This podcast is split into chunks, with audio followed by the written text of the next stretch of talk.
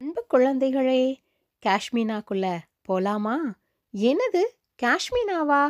அப்படின்னு நீங்கள் யோசிக்கிறது எனக்கு நல்லா தெரியுது.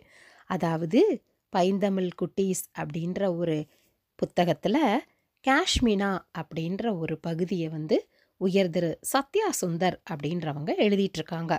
அவங்க எழுதின அந்த தொடருக்காக உங்களுக்கு குரல் வளம் தர இருப்பது விஜயலட்சுமி திருஞான ராஜா. காஷ்மீனாக்குள்ளே போகலாமா வரீங்களா? சரி. என்ன? எல்லாரும் பொங்கல் கொண்டாடிட்டு ஜல்லிக்கட்டு பார்க்க ஜாலியாக கிளம்பிட்டீங்க போல இருக்கே ரொம்ப சந்தோஷம். நான் எங்கே இருக்கேன் தெரியுமா? மோகனாவுடன் யானை மேல். மோகனாவுடன் யானை மேலையா? இப்படித்தான் என் அண்ணன் தீனாவும் நான் எதையாவது சொன்னால் ஷாக் ஆகி ஒரு ஜெர்க் எடுப்பான். அட என்ன? நீங்களுமா? அப்படின்னா பைந்தமிழ் குட்டீஸ் காஷ்மினா எல்லா எபிசோடையும் படிங்க. ஜெர்க்காகாது சரி வாங்க வனதேவதை கோவிலில் என்ன நடந்தது அப்படின்னு நான் சொல்கிறேன் மோகனாவின் அப்பா என்னை முறைக்க இதை விட ஹோம்ஒர்க்கு செய்யலைன்னா எங்கள் மேத்ஸ் மிஸ்ஸு நல்லாவே முறைப்பாங்க. அதையே நான் கண்டுகொள்வதில்லை என்று என் மனசு சொன்னாலும் மோகனா சொன்ன உயிருக்கு உயிர் என்ற டீலிங் கொஞ்சம் பயத்தை தந்தது. இப்ப என்ன செய்யலாம்? அந்த நேரத்தில் மோகனாவின் அப்பாவும் மற்ற காட்டுவாசிகளும் வனதேவதைக்கு பழி ஏற்பாடுகளில் மும்மரமாக இருப்பதை காண முடிந்தது. மோகனா லேசாக சிரித்தாள். ஏன் சிரிக்கிறாய் மோகனா? என்று கேட்டேன். அவள் சொன்னால் நீ இன்னும் எங்கள் வனத்தில் கால் வைக்கவில்லை. அதனால் நீ தப்பித்தாய். என் அப்பா உன்னை ஒன்றும் செய்ய மாட்டார் என்றாள். ஆனாலும் இந்த யானையின் மேல் எவ்வளவு நேரம் உட்கார்ந்திருப்பது? அப்போதுதான் என் மொபைலுக்கு சிக்னல் வர முதல் கால் கீதாவிடமிருந்து. டிங்கோ கீதா எங்கடா இருக்க?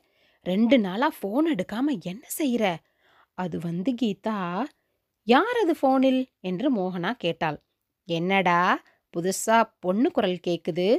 புது கேர்ள் ஃப்ரெண்டா நடத்து நடத்து. என்ஜாய் மகனே. என்று கலகலவென சிரித்தாள் கீதா. கீதாவிடம் ஒரு யானையின் மீது மோகனாவின் பின்னால் உட்கார்ந்திருக்கிறேன் என்ற உண்மையை சொன்னால் நம்புவாளா? இன்னும் சிரிப்பாளே. ஆனாலும் கீதாவிடம் இதையெல்லாம் மறைக்க முடியுமா? எல்லாத்தையும் கேள்வி கேட்டே என்னை உளர வைத்து விடுவாள். பேசாமல் எல்லாத்தையும் சொல்லிட்டா இங்கிருந்து தப்பிக்க கட்டாயம் வழி சொல்லுவாள். கீதா கீதா. என்னடா ரகசியம் பேசுற? ஒன்றும் இல்லை கீதா.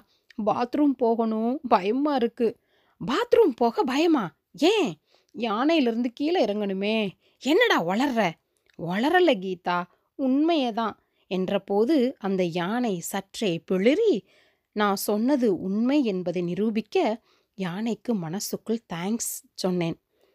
டிங்கு எங்கேயோ போய் எனக்கு தெரியாம எக்கச்சக்கமாக வம்புல மாட்டிக்கொண்டா என்பது மட்டும் புரிகிறது. உன்னை பற்றி தெரியாதா? எனக்கு அப்படியே இருடா. உன் லொக்கேஷனை ட்ரேஸ் பண்ணிட்டேன்.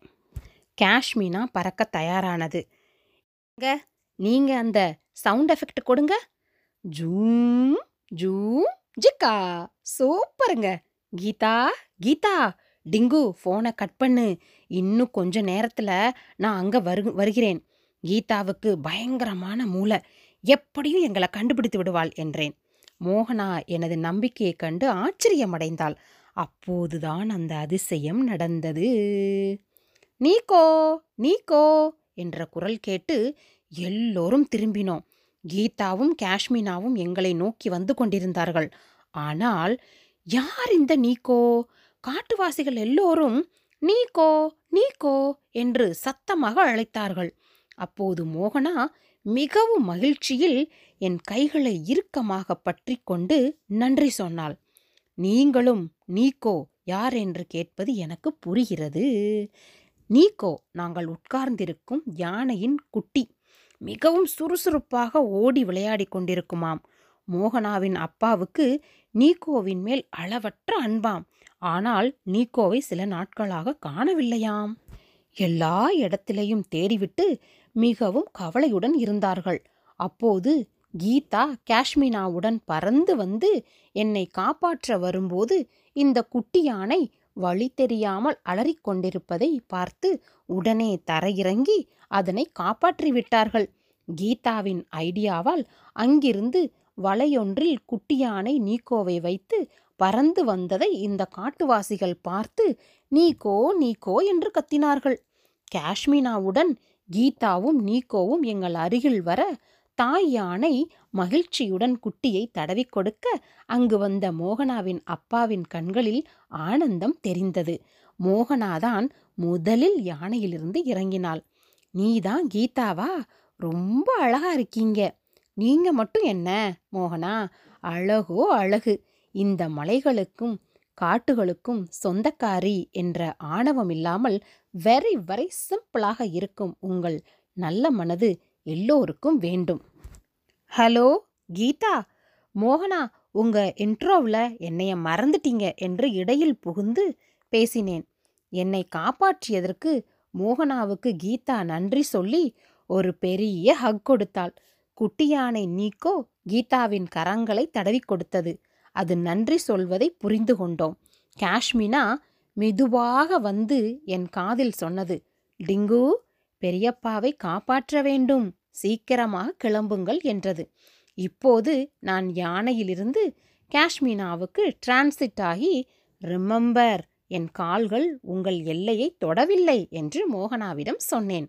நாங்கள் இப்படி பேசிக்கொண்டிருந்த போது மோகனாவின் வனதேவதை கோவிலுக்கு போய்விட்டார். நானும் கீதாவும் பெரியப்பாவை காப்பாத்த மிக வேகமாக காஷ்மினாவின் மேல் பறக்க ஆரம்பித்தோம்.